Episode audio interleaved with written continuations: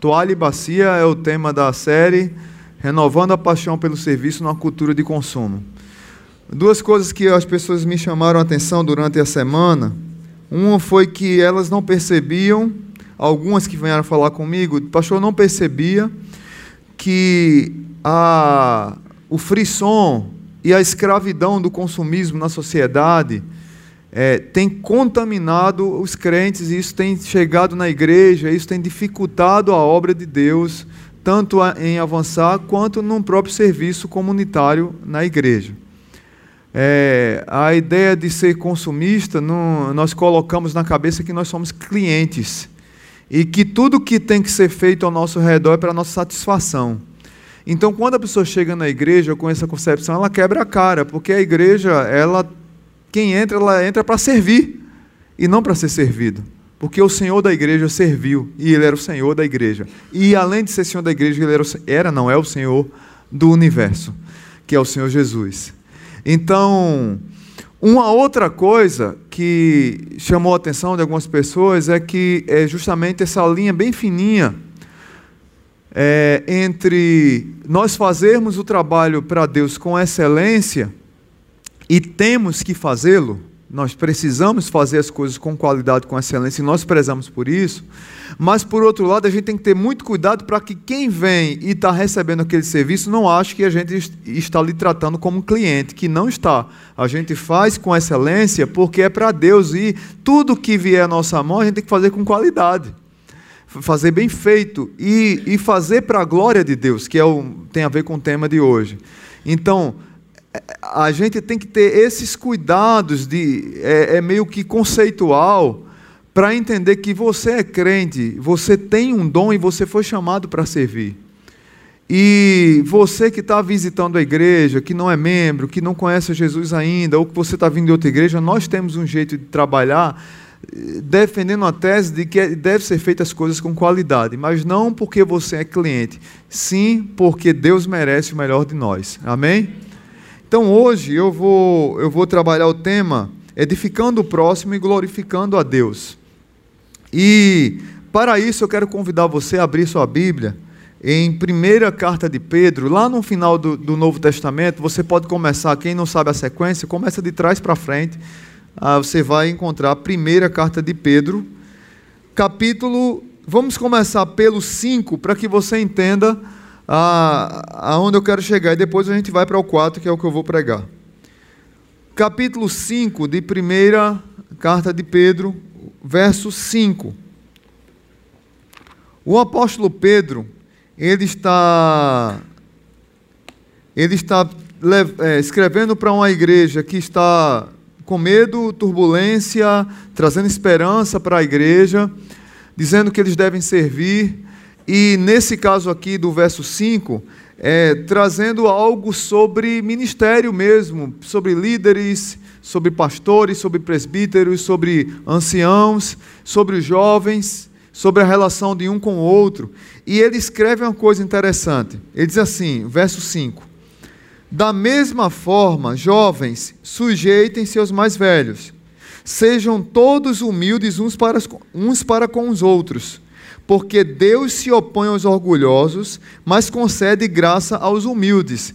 Quem está escrevendo isso aqui, fique com a sua Bíblia aberta. Quem está escrevendo isso aqui é o mesmo Pedro, que era arrogante em alguns momentos, que tudo era resolvido às pressas e do jeito dele, sempre ele queria chegar na frente, sempre queria dar o jeito de resolver as coisas, era inquieto, ele resolvia tudo pelo orgulho e pelo seu jeito é, duro de ser, muitas vezes.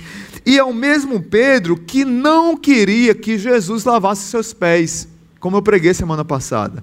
Jesus, que é isso? Jesus vai lavar meus pés? Jesus, Pedro, se você não deixar eu lavar seus pés, você não tem parte comigo no reino de Deus. Ou seja, para fazer parte do reino de Deus, tem que se permitir ser lavado por Jesus. Duas situações ali naquele texto. Primeiro, Pedro era um cara autossuficiente. Está vendo que eu vou deixar Jesus lavar meus pés? Segundo, Pedro não estava entendendo nada do que Jesus estava falando, fa fazendo. Então vocês escolhem aí uma das opções, mas provavelmente não é uma, são as duas opções. Além da autossuficiência, Pedro não estava compreendendo nada. Quando Jesus disse para ele: Pedro, se você não permitir, você não tem parte comigo. Aí ele disse o quê? Jesus, faça barba, cabelo e bigode. No bom sentido. Lave tudo. Eu preciso tomar um banho da graça de Jesus, porque o negócio está feio. Esse Pedro aprendeu com Jesus pelo exemplo e pela humildade. Eu disse para você semana passada que João capítulo 13 é o capítulo, é o símbolo do serviço cristão. É o símbolo do discipulado, é o símbolo da humildade. Jesus se apresenta como um servo humilde, se colocando, é um movimento, o movimento alho bacia é um movimento para se dobrar para baixo e não para cima. Pedro aprendeu. Infelizmente, as nossas versões não, não, não traduz esse trecho com a profundidade que ele tem, esse, esse capítulo 5, verso 5. Porque diz assim: Sujeite-se aos mais velhos, sejam todos hum, humildes uns para com os outros. Algumas versões dizem assim: revestivos de toda humildade, aqui, no relacionamento mútuo. Deus resiste ao soberbo. Revestivos de toda humildade. Gente, a palavra que Pedro usa aqui literalmente é avental. A ideia é: vistam o avental da humildade. Você pode até colocar na sua Bíblia isso. Vistam o avental da humildade. Pedro estava provavelmente lembrando de quê? Toalha e bacia. O que foi que Jesus fez com a toalha? Transformou a toalha num avental. E com o avental ele usou para ele mesmo, para a questão do avental do, do servo, e também para enxugar os pés de quem ele estava lavando. Pedro, quando escreve, alguns anos depois, a carta, ele usa a figura que ele viu em Jesus. Nós devemos nos revestir com o avental da humildade, ou seja, no meio do povo de Deus, no serviço a Deus, a humildade tem que andar na frente. Nós temos que vestir essa roupa porque senão o serviço não, não flui, não anda, não funciona. Não é para a glória de Deus, é para a minha glória. E isso aí, para trabalhar no ego do ser humano, é, é, é, um, é uma situação bem complicada, mas que deve ser feita e é, está tá ensinada na Bíblia. Né? Agora vamos para o texto que eu queria que eu quero pregar hoje. Volte para o capítulo 4. É um texto curto, eu só quero, só vou trabalhar dois versículos, é algumas lições que eu queria extrair para a minha vida e para a sua. Verso 10, capítulo 4, verso 10 e 11. Diz assim: Cada um exerça o dom que recebeu para servir os outros, administrando fielmente a graça de Deus em suas múltiplas formas. Algumas versões de multiforme, pela multiforme graça de Deus. Verso 11: Se alguém fala, faça-o como quem transmite a palavra de Deus. Se alguém serve, faça-o com a força que Deus provê, de forma que em todas as coisas Deus seja glorificado mediante Jesus Cristo, a quem sejam a glória e o poder para todo sempre. A igreja diz: Amém. Amém. Que texto lindo, né, gente? Contexto aqui é interessante. O povo estava em processo de perseguição, sofrendo angústia, lutas espirituais, e a partir do verso 7, Pedro dá alguns conselhos aqui para a igreja. É, eles ficavam naquela expectativa de que se Jesus ia voltar agora ou não. E Pedro diz: Olha, vocês têm que ficar sóbrio, têm que orar e têm que esperar. Mas enquanto Jesus não vem, a gente não sabe a data, nós temos que servir. E aí ele diz: Olha, ame uns aos outros, porque o amor cobre multidão de pecados, sejam hospitaleiros uns com os outros, é, e, e, e cuidem uns dos outros. E aí, a partir do verso 10, ele dá alguns conselhos que eu queria trazer para a nossa igreja hoje, é, falando que nós podemos ter dois movimentos aqui no texto. O primeiro movimento é para frente, que é o horizontal é o próximo, edificando o próximo. E o outro movimento é para cima, é vertical, é glorificando a Deus. Então, se você olhar para esse versículo hoje, você lembra de dois movimentos, horizontal e vertical. Edificando o próximo e glorificando a Deus. Basicamente, isso aqui é que eu vou resumir hoje à noite. Então, primeira lição que eu queria trair tirar do, é, trair, é, extrair do texto. Fica com sua Bíblia aberta que a gente vai passear um pouquinho. Primeira lição: edifique o próximo como um ministro que recebeu uma missão. Cada um exerça o dom que recebeu para servir os outros. Ou seja, Pedro diz: os que receberam dom, exerça o dom. Cada um exerça, ou seja, cada crente tem um dom. Concordam comigo? Ele está dizendo aqui: alguns da igreja têm dom e outros não. Cada um exerça o dom que recebeu para servir os outros. É como se fosse uma missão que Deus desse e que nós devemos exercer essa missão. O dom de Deus que nós recebemos deve ser para servir ao próximo, para edificar o próximo. Quando Deus me convoca para ser um ministro, para exercer a missão, é para abençoar o próximo. Qual é o problema que nós temos hoje de não querer servir ao próximo? porque nós vivemos uma geração extremamente egoísta que olha apenas para si mesmo. Servir aos outros é um chamado para fora, ou seja, é sair da zona de conforto, é sair de si mesmo, é sair dos seus problemas para se dedicar aos outros. É você compreender que a sua vida não é sua, é de Deus. Não é que você vai abandonar a sua vida, mas você vai pôr na sua agenda ou Deus, melhor, melhor dizendo, Deus vai pôr na sua agenda tempo para que você abençoe outras pessoas. E você pode abençoar outras pessoas em vários lugares, em várias situações.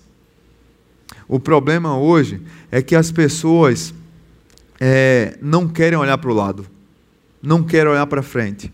Interessante que eu estava vendo uma reportagem uma vez é, sobre é, selfie e sobre turismo. E lá no calçadão de Copacabana, não sei quem viu isso, tinha uma pessoa que tinha sido acabada de ser assassinada, estava num calçadão lá, no corpo nem coberto estava ainda, e as pessoas estavam do lado do corpo fazendo selfie.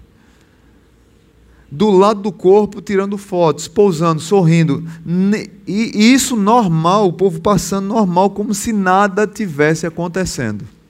É essa geração que eu e você vive. É essa geração que nós não olhamos para a necessidade dos outros. Hoje, mas, mas há esperança. A gente teve até um testemunho bom hoje, antes de vir para cá, orando, orando com o louvor ali. É, ontem o pessoal estava na casa de Rômulo e alguém bateu no carro do Marcelo Marsalis, do pai dele, e bagunçou o carro. E uma pessoa, um Uber, que estava passando na hora, seguiu o cabo que bateu, pegou a placa e voltou na casa de Rômulo para dizer: Olha, eu estava na hora, peguei, porque o cara bateu e se evadiu. Aí um Uber que tem nada a ver, desviou a rota dele, pensou no próximo. Porque o sem vergonha lá, ninguém sabe nem como é que estava a situação dele, bateu e foi embora. Então, assim, mas isso é raro hoje. E na igreja também é raro, infelizmente. Nós não adquirimos os dons que nós queríamos. E eu costumo até dizer para algumas pessoas: olha, quando você for pensar no seu dom, eu tenho, algum, eu tenho algumas dificuldades com testes de dons. Tem, a, tem turma que faz aí teste para descobrir o dom. É, porque dom é algo sobrenatural, é Deus que dá. Está entendendo? E é de acordo com necessidade, é, é Deus que derrama o dom. Às vezes você nem tem aquele talento e Deus dá o dom. E é inexplicável, porque sai com qualidade, porque é sobrenatural. Então, é, é, nós não determinamos quais os dons que nós recebemos, mas um fato é que nós não merecíamos receber o dom, porque ele foi dado por graça. E outro fato que deve ser analisado e visto com muito temor e tremor por nós como igreja é que quando nós não usamos os dons, Deus, que é uma pessoa, se entristece, porque a igreja de Deus fica enfraquecida, porque é cheia de crentes que têm dons e não os exercem. Então Deus é uma pessoa, a Bíblia diz: não, entriste, não entristeçais o Espírito de Deus. Deus se entristece com a quantidade de crentes que podiam servir em alguma área e não servem. John Stott diz o seguinte num dos seus livros sobre a questão da diaconia do serviço ao próximo, do ministério ao próximo. Eu acho que nós temos muita confusão com alguns nomes. Porque nós clericalizamos, eu, criei, eu, eu não sei se eu inventei essa palavra, gente, mas nós clericalizamos algumas palavras bíblicas. John Stott diz assim: tanto o serviço quanto ministério traduzem a mesma palavra grega, que é diaconia. É a palavra que significa serviço, na verdade, servir, servir às mesas, servir uns aos outros. É fato que muitas vezes se pensa em ministério como algo limitado ao clero ordenado ou ao diaconato de uma igreja. Mas o ministério cristão é praticado na mesma proporção, tanto por leigos quanto por pastores, tanto na sociedade fora da igreja quanto dentro da igreja. Na verdade, esta é uma palavra que inclui, veja que coisa linda que ele diz, inclui todo tipo de serviço prestado a alguém, para alguém, em nome de Jesus. Se você faz um serviço para alguém, é, se você presta serviço a alguém, para alguém, em nome de Jesus, na igreja ou fora, é diaconia, é ministério, é serviço. Veja como muda. Mas nós aprendemos que serviço é, para você servir na igreja, tem que, tem que ter um curso de teologia, tem que ser pastor, tem que ter o título de diácono. Não precisa disso. Não, não tem que ter título para servir na igreja, tem que querer servir. Tem que ter boa vontade e bom senso. Mas nós clericalizamos. E a igreja evangélica, sem querer, ela aprendeu com a católica e ela é, imprimiu esse tipo de cultura na sociedade que separa umas pessoas como se tivessem uns dons maiores e outras que tivessem uns dons é, mais devagar, mais fraquinho. Porque o irmão tem um dom da oratória, o irmão tem um dom da palavra. Até muda a voz, sabe? O cara tem um dom da palavra. O outro tem um dom do diaconato. E, meu amigo, é servo. Todos nós temos dons. E tem os pastores os gidões, né? Tem os crentes os gindões, que, que eles se acham que tem mais unção do que o outro. O seu trabalho não é missão, mas o meu é. Que onde é que está isso na Bíblia, gente? Nós temos cultos, congressos nas nossas igrejas, congressos dos vocacionados. Qual é o crente que não é vocacionado? Está entendendo onde eu estou querendo chegar? Congresso para vocacionado, todo crente é vocacionado, toda igreja é vocacionada, toda igreja é ungida. Aí os ungidões gostam de fazer essa diferença, porque eles se acham superiores às pessoas. Mas eu gosto dessa da definição que eu vi uma pessoa falar uma vez, eu acho é engraçada, mas é verdade. Pastor, o que é unção? Porque tem tantos cabas que são ungidos, tem mais ungido do que o outro. Mas o que é unção? Aí o pastor disse: unção é que uns são e outros não são. Pronto. É uns, isso é unção. É, só isso, não tem outra definição, mas é verdade. Uns são lavados, remidos, cheios do poder do Espírito Santo de Deus, servem a Deus, glorificam a Deus e os outros não querem nada com a vida. 50 anos na igreja e é preguiçoso o gospel. Não, não são. Não são. Segunda lição. Primeira é: edifica o próximo como ministro que como um ministro que recebeu uma missão. Segundo, edifica o próximo com gratidão por privilégio e não por obrigação. Até rimou, né? Edifique o próximo com gratidão, por privilégio e não por obrigação. O verso 10 ainda diz que nós recebemos o dom, e esse dom que nós recebemos foi pela graça de Deus, foi pela multiforme graça de Deus. Ou seja, a graça de Deus ela é a fonte do nosso dom. Não é eu que busquei, que me equipei, que me preparei, que sou bambambam. Bam, bam. Não estou desfazendo que quem faz isso está errado. Não. Quem estuda, quem quer aprender, quem quer aperfeiçoar, deve fazer isso para fazer com mais qualidade. O que eu quero dizer é que o dom que você tem não foi porque você buscou, foi porque Deus lhe deu. E aí, depois que você aperfeiçoou, é completamente diferente. Deus chama, Deus capacita, Deus põe você na, na frente da batalha, você está trabalhando e Deus vai aperfeiçoando à medida que você vai trabalhando. Quem recebe dom recebe a graça de Deus e recebe por causa da graça que foi concedida pelo Espírito. Ter um dom espiritual é, é o que ter um dom espiritual, pastor? é ter um depósito da graça de Deus. E aqui eu acho fantástico esse texto, porque no verso, no verso 10 ainda, porque a ideia aqui é de que eu e você recebemos o dom de Deus pela graça, e esse dom de Deus que nós recebemos é um, é um dom pródigo. A ideia de pródigo é a ideia de, de esbanjador de quem extravasa. Deus é um Deus pródigo. A graça de Deus é pródiga. Então, se eu e você recebemos um dom de graça, esse dom que nós recebemos deve ser esbanjado para o próximo. Com gratidão. É muita graça para uma pessoa. Eu, quando tenho um dom de Deus na minha vida, o dom que Deus lhe deu é, é, é maravilhoso demais para você escondê-lo, enterrá-lo. Tem pessoas que têm enterrado o dom que Deus deu, e Deus está dizendo: meu amigo, você tem que desaguar o dom, você tem que extravasar o dom, você tem que fazer com que esse dom ele abençoe as outras pessoas.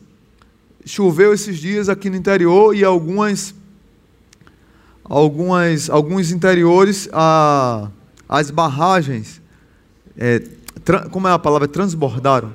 Transbordaram sangraram, sangraram, né? Transbordaram não, sangraram. Obrigado, querida. Sangraram.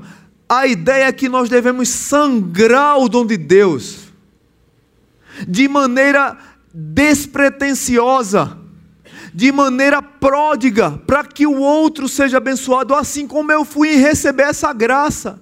E quando eu faço isso, eu faço com gratidão, gente não por obrigação. Tem muitas pessoas que estão trabalhando na igreja é, é, amarguradas. Tem pessoas que estão trabalhando na igreja por obrigação. Está errado. Você tem que entender que é um privilégio servir a Deus. Assim como passar num concurso é um privilégio, como ter um bom emprego é um privilégio, servir a Deus com um dom gratuito que você não merecia e Ele lhe deu é um privilégio também. Você precisa compreender isso. Não usar seus dons espirituais é uma afronta à sabedoria de Deus, uma repulsa ao seu amor e à sua graça, e, e, e uma perda irreparável para a igreja. Infelizmente, tem muitas pessoas que poderiam servir a Deus. Nós estamos nesse processo de crescimento. Vocês sabem que estamos com terreno, estamos sonhando em ir para lá. A igreja, os dois cultos lotados, bênção. Daqui a pouco a gente vai ter que voltar ao culto da manhã, amém. Se tiver voluntário, amém. Catuca aí. Ei, tu já fosse voluntário? Tu já fosse voluntário para de manhã? Diga catuca aí para o cabo acordar. Para a gente voltar ao culto de manhã. Então, nós precisamos servir com gratidão e com alegria. Nós precisamos compreender que edificar o próximo deve ser feito como um privilégio, não como uma obrigação. Terceira lição: edifique o próximo com excelência. Quem entende que é uma missão, quem faz com gratidão, faz com excelência. E aí, o texto no verso 10 ainda diz assim: Cada um exerce o dom que recebeu para servir aos outros, administrando o quê? Fielmente. Algumas Bíblias dizem como bons despenseiros. Os bons despenseiros, o administrador fiel é aquele que cuidava, era como se fosse uma governanta que cuidava de todos os detalhes com, com maestria, com zelo, para que tudo fosse feito da melhor maneira possível. Porque o Senhor iria chegar e, e, e tudo teria que estar pronto. O que é que tem acontecido às vezes? As pessoas se enchem de muitas coisas e fazem com mediocridade o que deveria ser feito. Jeremias capítulo 48, verso 10 diz que: Maldito aquele que faz a obra do Senhor. Como? Relaxadamente. Maldito aquele que fizer a obra do Senhor relaxadamente.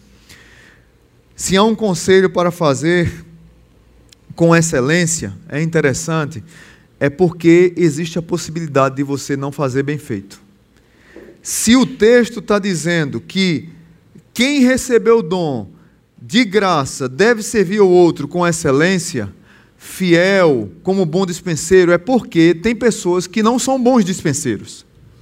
Intrinsecamente, o texto está dizendo que tem pessoas que fazem de maneira negligente. Ou seja, tem pessoas que fazer errado, chegar atrasado, fazer de qualquer jeito, é regra e não circunstância. Isso está errado, gente. O mundo corporativo está dizendo assim: o líder tem que ser líder servo, o líder, o profissional tem que fazer as coisas com qualidade, com excelência, e ao Deus do universo, ao Senhor dos senhores, a gente faz medíocre. O cara está escalado para o trânsito, ele chega, é para chegar de quatro e meia, ele chega de cinco e meia, depois que o culto começou, a meia hora que está 200 carros aí na frente. Aí na outra escala, ele chega atrasado de novo. Não, é porque o meu time, meu goleiro levou um gol frangueiro, eu fiquei com raiva. Não é porque eu dei dor de barriga. Não é porque meu filho estava doente. Toda vez o cara tem uma desculpa. Circunstâncias acontecem. Eu sou o primeiro, quem me conhece sabe que eu sou o primeiro a defender coisas circunstanciais. Agora, se é frequente a pessoa fazer a coisa com mediocridade, será que o problema está nas circunstâncias ou na pessoa? Será que a pessoa não entendeu que ela deve servir a Deus fielmente, como bom dispenseiro, porque o dom que Deus deu a ela, o serviço que Deus deu a ela, a oportunidade e privilégio que Deus deu a ela para servir ao próximo, deve ser feito com excelência. Ou seja, na próxima vez que você estiver escalado, não chegue atrasado, não. Amém? Deixa eu beber água. Porque o mundo lá fora faz as coisas com qualidade. Eu duvido que você chegue. Eh, ontem o show de roupa nova começou atrasado. Quem foi aqui? Começou atrasado? Muito atrasado, irmão? O irmão estava lá no show de roupa nova ontem. Mas duvido que o de Marisa Monte atrase. Você vai para um jogo de futebol, o jogo de futebol atrasa? Atrasa? Tem 50 mil pessoas no estádio. O jogo começa na hora. Mas os crentes querem fazer as coisas na igreja, chegar atrasado, começar atrasado. E ainda diz assim: é horário batista, pastor, horário do cão. De Satanás, não é horário batista, não. Porque horário batista é um horário de João Batista, estava no deserto antes do povo, que não tinha ninguém lá falando, ele estava falando. Ele chegou na hora certa. Então, que horário batista é esse? Horário de crente é horário certo, rapaz. Para com essa história de, de chegar atrasado e ficar arrumando justificativa. Nós precisamos fazer as coisas com excelência. E o horário talvez seja o pontapé inicial para fazer as outras coisas com excelência. Amém, gente? Amém. Quem, quem, quem tem abuso de gente atrasada está dizendo, ô oh, glória, fala Jeová. Né? E os que gostam de chegar atrasados dizem, pastor, pegando meu pé demais. Não é, não é porque eu fui militar, não, gente, é porque eu sou pernambucano. Lá em Pernambuco tudo é longe. Então a gente marca de 10 horas da manhã, a gente sai de 8, de 7 e meia, porque tudo é longe. Então a gente chega na hora. Aí eu vim morar em Natal, só a turma bem legal aqui. Eu, eu gosto de Natal demais, sou apaixonado, porque é a turma que me ensinou a chegar atrasado me ensinou a, a ficar. Para que eu estresse, irmão? O natalense é índio, gente. Quando todo mundo está apressado, o índio diz assim: A minha alma foi muito rápida, deixa ela chegar. Eu estou aqui, a alma está lá atrás, deixa ela chegar que eu continuo a caminhada. Então, natalense me ensinou a ter calma. Mas eu continuo com problema com o horário. Tem que chegar na hora. Amém? Sei que para alguns é difícil, mas eu continuo lhe amando, independente do horário. Agora eu vou para o outro movimento. O primeiro movimento foi de edificação ao próximo. O segundo movimento é de, de vertical, né? de glorificar a Deus. O versículo, final do versículo 10 diz que tudo é, que os nossos dons foram dados pela multiforme graça de Deus. Então a, a lição é a seguinte: glorifique a Deus na multiplicidade dos dons. Glorifique a Deus na multiplicidade dos ministérios que Deus dá à igreja. Há vários dons na igreja. E é interessante como Deus, e a ideia aqui é de que é a multiforme graça é como se fosse um refletor de várias matizes que sempre renova surpreendentemente em uma combinação de cores e tons.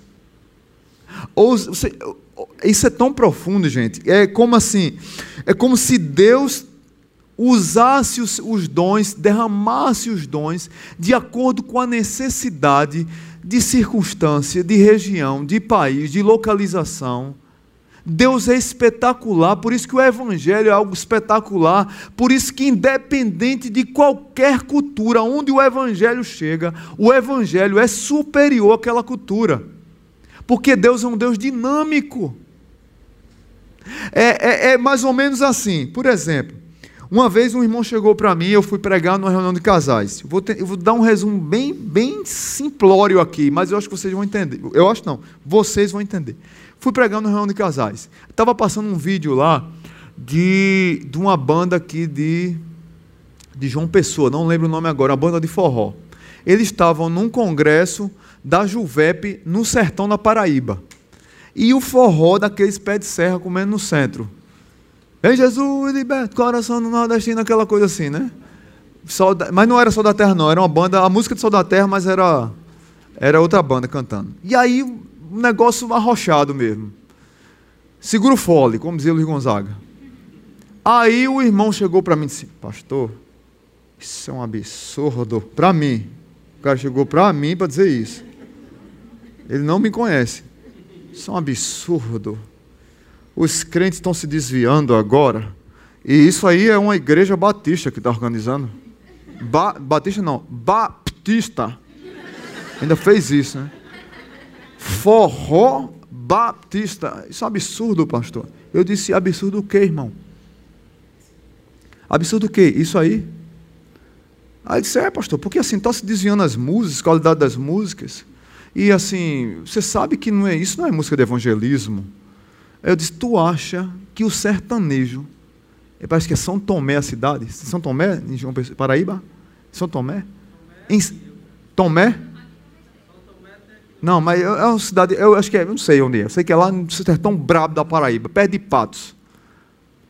Tu acha que um irmão nessa cidade aí vai querer cantar música clássica?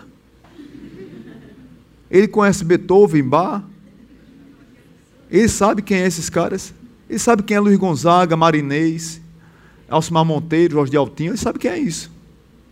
E é mais fácil essa turma aí chegar ao coração deles pela dom da graça de Deus, pela multiforme graça de Deus, pela pregação do Evangelho através de algo que eles conheçam. E a mensagem continua sendo a mesma.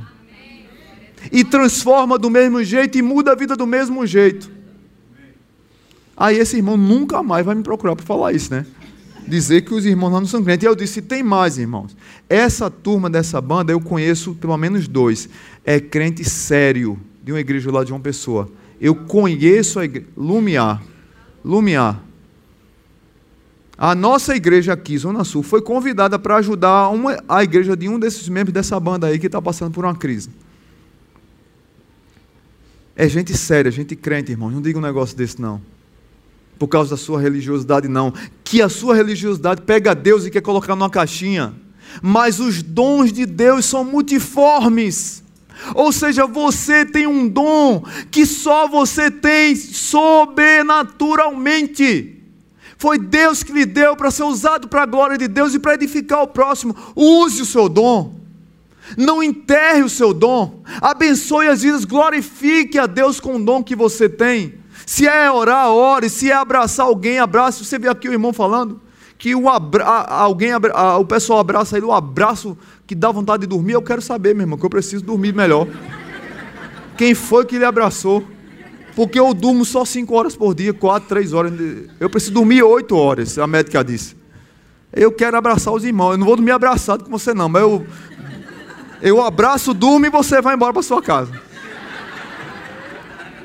Foi quem? Diga aí os nomes dos cabos aí logo, eu quero saber. Adalto.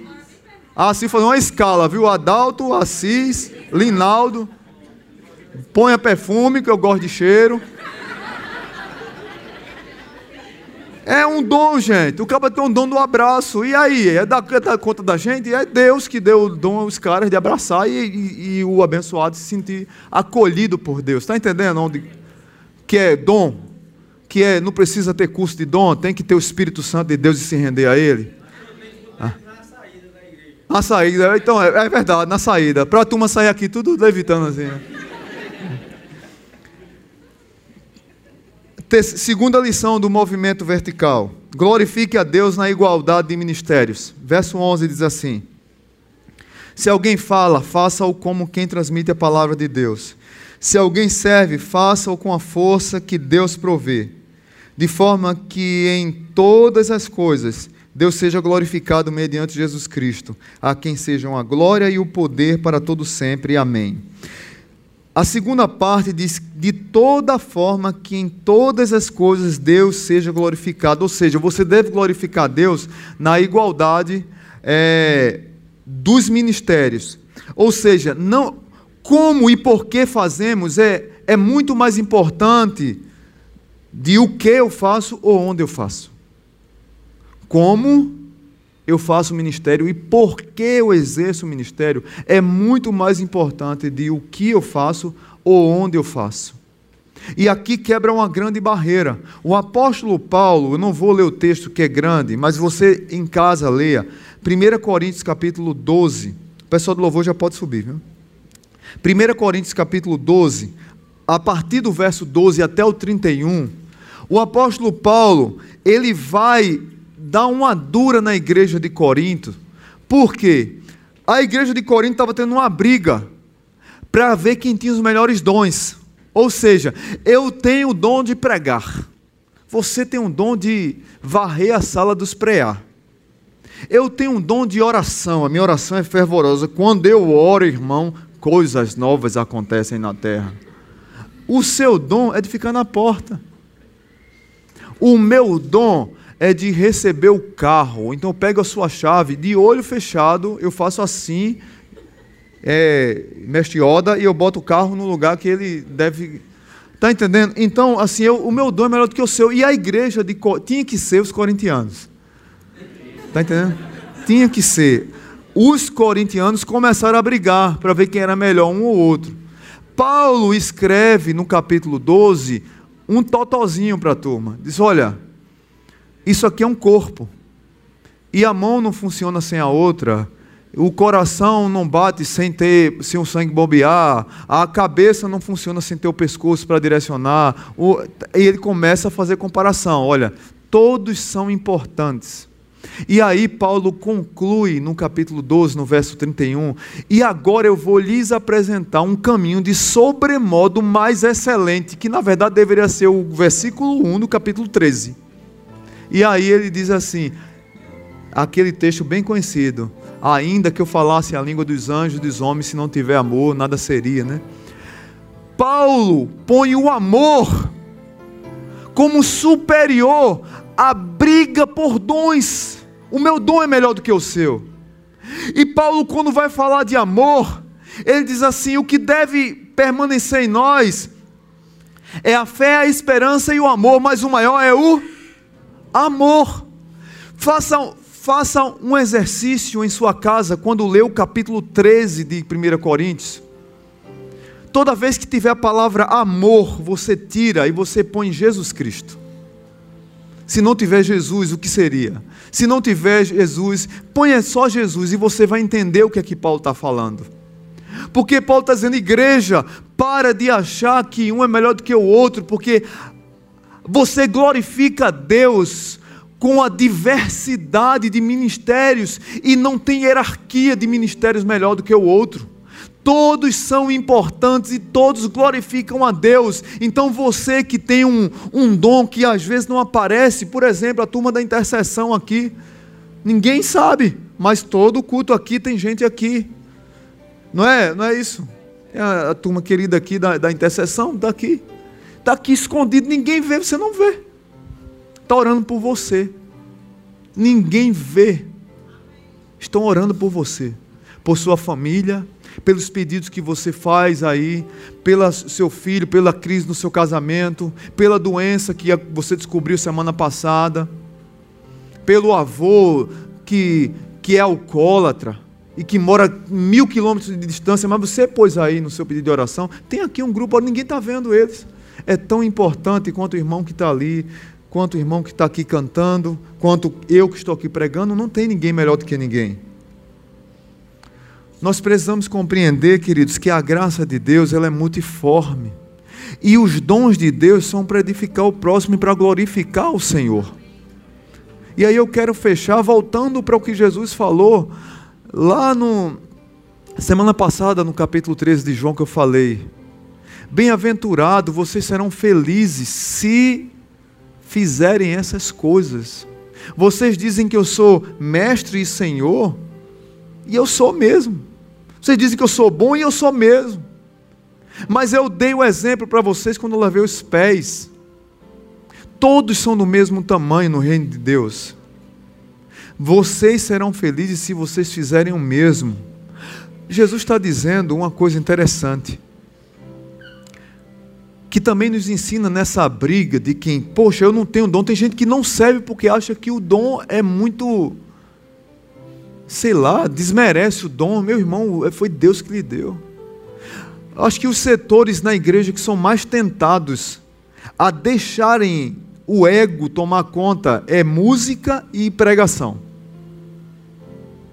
Mas Deus é tão maravilhoso, tão maravilhoso, tão maravilhoso que se Deus quiser pegar uma pessoa que mal sabe ler, cheia do Espírito Santo, com a Bíblia aberta, ela prega uma mensagem que vai atingir seu coração. E eu, com estudo, com mestrado, conhecendo as línguas, não vou chegar no seu coração, mas um semi-analfabeto, com o Espírito Santo, vem aqui no meu lugar, prega e ele fala para você o que Deus quer falar para você. Está entendendo que não tem dom melhor do que o outro? Uma pessoa que está aqui no louvor tocando, que pode se achar, não, eu tenho, eu toco no louvor da igreja Batista Zona Sul, eu sou fera, cara. Eu, eu canto na Zona Sul. Aí Deus disse: Pronto, a partir de domingo que vem eu não quero louvor na igreja mais não. Dona Maria, Chiquinha, que só sabe cantar Tirei o Pau no Gato, vai fazer o louvor da igreja. E ela lembra aquelas músicas do tempo do ronca, que ninguém canta mais mas que quando canta, sobe um fervor espiritual em todo mundo, que todos cantam com alegria, e não teve instrumento, não teve ninguém com voz bonita. Está entendendo como o Espírito Santo usa as pessoas? É isso que eu quero que vocês entendam. Que o seu dom não é pior do que o do outro. E se você é orgulhoso e acha que o seu dom é melhor do que o outro, o seu dom não é melhor do que o de ninguém. O dom deve ser para glorificar Deus e para edificar o próximo. Então Jesus diz que bem-aventurados são os que aprenderam e fazem. Resumindo, se você na mensagem de domingo, nessa de hoje, na próxima, esquecer de tudo que eu falei, lembre do que eu vou falar agora. Bem-aventurado, felizes são aqueles que servem. Ou seja, não há felicidade na inutilidade não há felicidade na inutilidade. Tem muita gente que está enterrando os dons que Deus deu. Que essa pessoa não seja você.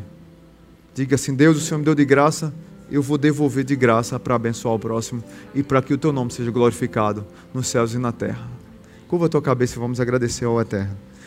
Pai bendito, muito obrigado por tua palavra e por essa noite, pelas vidas que estão aqui, pelos que nos visitam por aqueles que entendem que são preciosos aos olhos de Deus, são amados, filhos especiais de Deus e, e que eles têm convicção disso na sua identidade.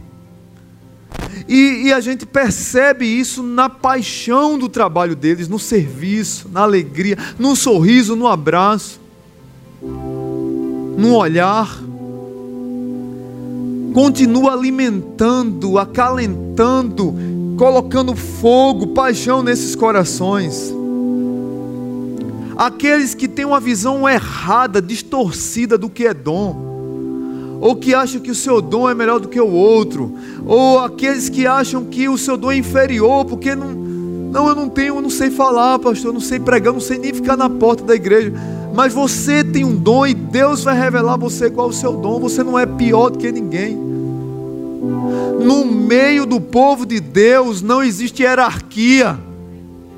Todos são soldados. Só tem um general que é Cristo. No meio do povo de Deus existe igualdade de dons. Existe para Deus a mesma importância, porque às vezes um que tem um dom que se vê tanto faz para o seu ego, e aquele que ninguém vê faz para a glória de Deus, e isso é dom, isso é sobrenatural. Isso é compreender que a minha vida não me pertence, mas pertence a Deus. E eu posso usar o dom de Deus na minha profissão, na minha casa, na escola, com o vizinho e também na igreja. Eu edifico o próximo. E quando eu edifico o próximo, Deus se alegra e Deus sorri para mim. Porque foi Ele que me deu o dom. E aí se completa o ciclo, porque eu glorifico a Deus quando o outro é edificado aqui na terra. Que coisa maravilhosa, que privilégio o Senhor nos dá. Pai, se tem pessoas aqui nessa noite que estão com seus talentos, seus dons enterrados, chega nesses corações. Eles são amados do Senhor, são preciosos, são filhos teus. E que eles voltem ao, à intimidade com o Senhor e se rendam ao chamado que nós estamos fazendo como igreja, para que ele ou ela possa servir com seu dom e que ela saiba, ele saiba o quanto é amado e o quanto é especial para Deus e o quanto o dom dele faz falta na obra de Deus. No nome de Jesus, que o amor de Deus o Pai, que a glória maravilhosa e bendita de Jesus e que a comunhão do Espírito Santo esteja sobre a igreja. No nome de Jesus. Amém.